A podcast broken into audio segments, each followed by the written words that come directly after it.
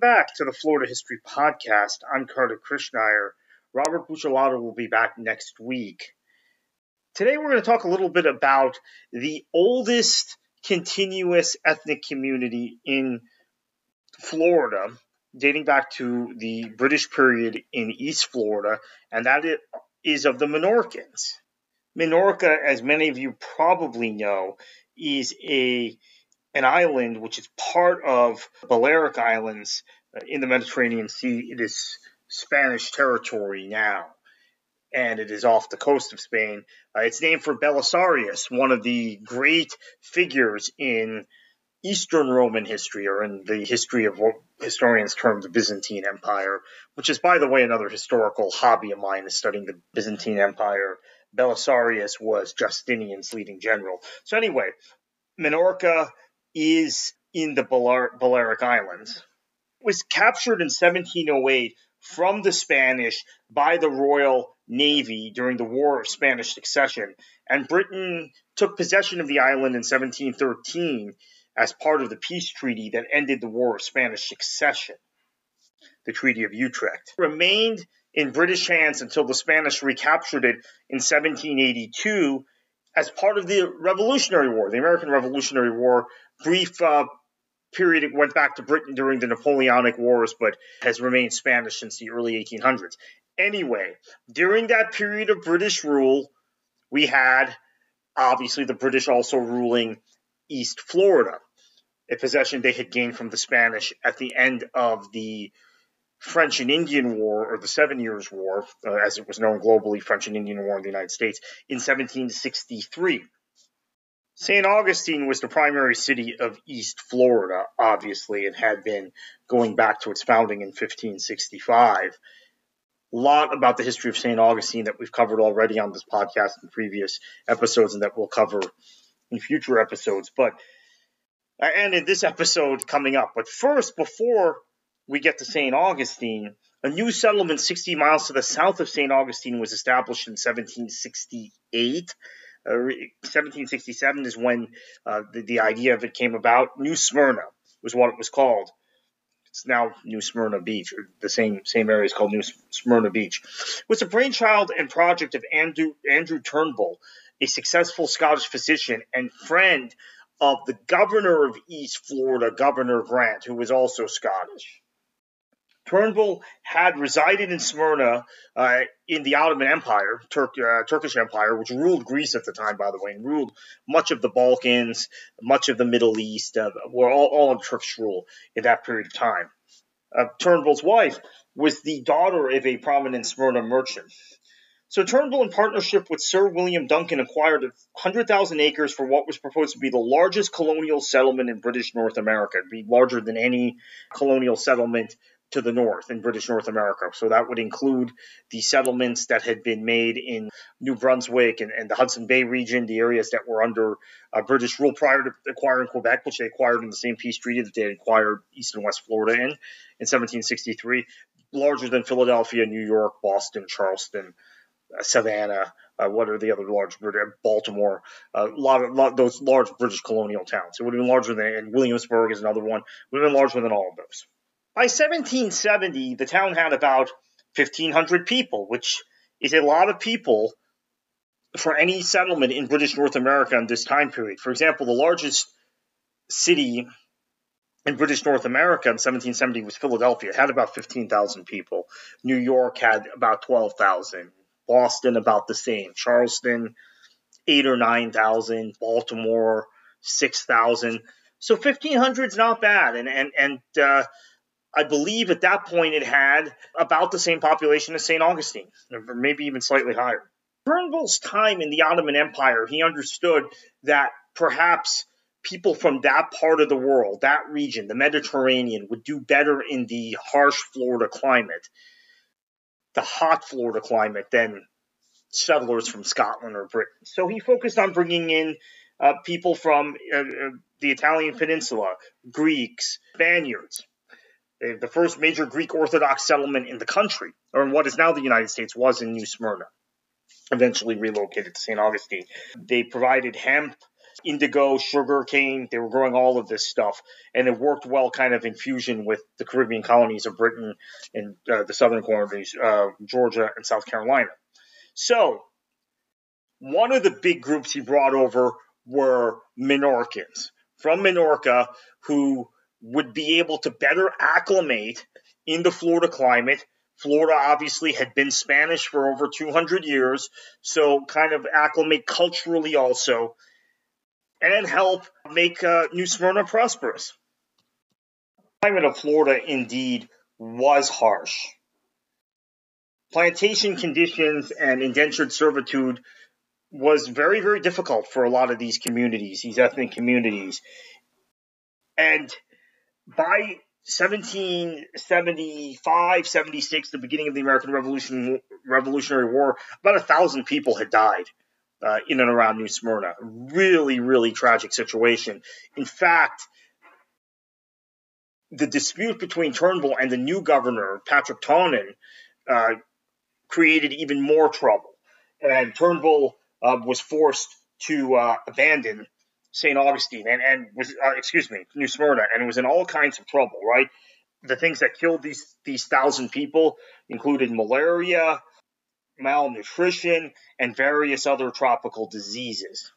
By 1776, early 1777, there were only about 300 Minorcans left in New Smyrna. They moved by foot north 60 miles to St. Augustine, which was becoming quite an important place as the British tried to fight off the American Revolution and the American colonists. And we've done a few podcasts. We'll do a few more actually on St. Augustine during the American Revolution or, or East Florida during the American Revolution. St. Augustine was a staging ground uh, for uh, the British and also a place that the American colonists very badly wanted to capture. The Minorcan community is given parcels by the government of East Florida under British rule, the royal government of East Florida, to settle. And they thrive. They thrive in the late 1770s when St. Augustine has 5,000 people, many fleeing Tories from the southern uh, colonies. And it's the staging ground, as I mentioned, for, for British military operations in the southern theater of the American Revolution, something we will talk about again in the future on the show.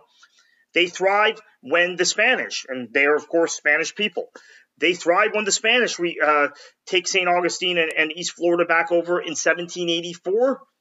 They survive and acclimate perfectly to the American takeover from 1821 on. And today, you have about 25,000 residents of the St. Augustine area, the St. Uh, St. Johns County, that uh, are descended from uh, this group of 300 Minorcans who first uh, came to St. Augustine in 1777 and were part of the larger group, probably over a thousand, that, that came to New Smyrna in the late 1760s. Minorcans in St. Augustine created their own very unique kind of indigenous cuisine again, they're Mediterranean people, can d- deal a lot with, with peppers and that sort of cooking. The datil pe- pepper, which is fantastic, by the way, and produces some of the best hot sauces you, you, you could get better, I would say, than even cayenne peppers and some jalapenos and, and poblanos and those sort of peppers. That's a uh, that's a native pepper to to the St. Augustine area. It was uh, some some sources say it was brought from Minorca. Maybe it was, maybe it wasn't. It probably wasn't actually, but it was grown, harvested, and grown by the Minorcans, and now is just a, a, local delicacy and, and, and one of the unique uh, food items we have uh, in the state of Florida. They also uh, introduced various rice dishes to the cuisine which uh, rice dishes that continue to be uh, kind of in vogue in, in the St. Augustine uh, area, and they were based largely on seasonal availability. A lot of seafood, obviously, uh, because of the proximity to the ocean, but a cuisine and a cooking that was different than what you had in the American South, which gave, again, St. Augustine and East Florida, or at least that part of of, of, of Florida, uh, Florida, once it became a U.S. territory and state, a very different feel and a very very unique flavor. People have come and people have go, gone in in Florida history. So the people who who uh, settled in St. Augustine, and of course we've talked in the pre in the past about the missions and the vibrant mission culture in the Spanish colony of Florida in the 1600s. Those people, including most of the Native Americans, gone. Right? They're they're they're they're, they're they left or, or perished.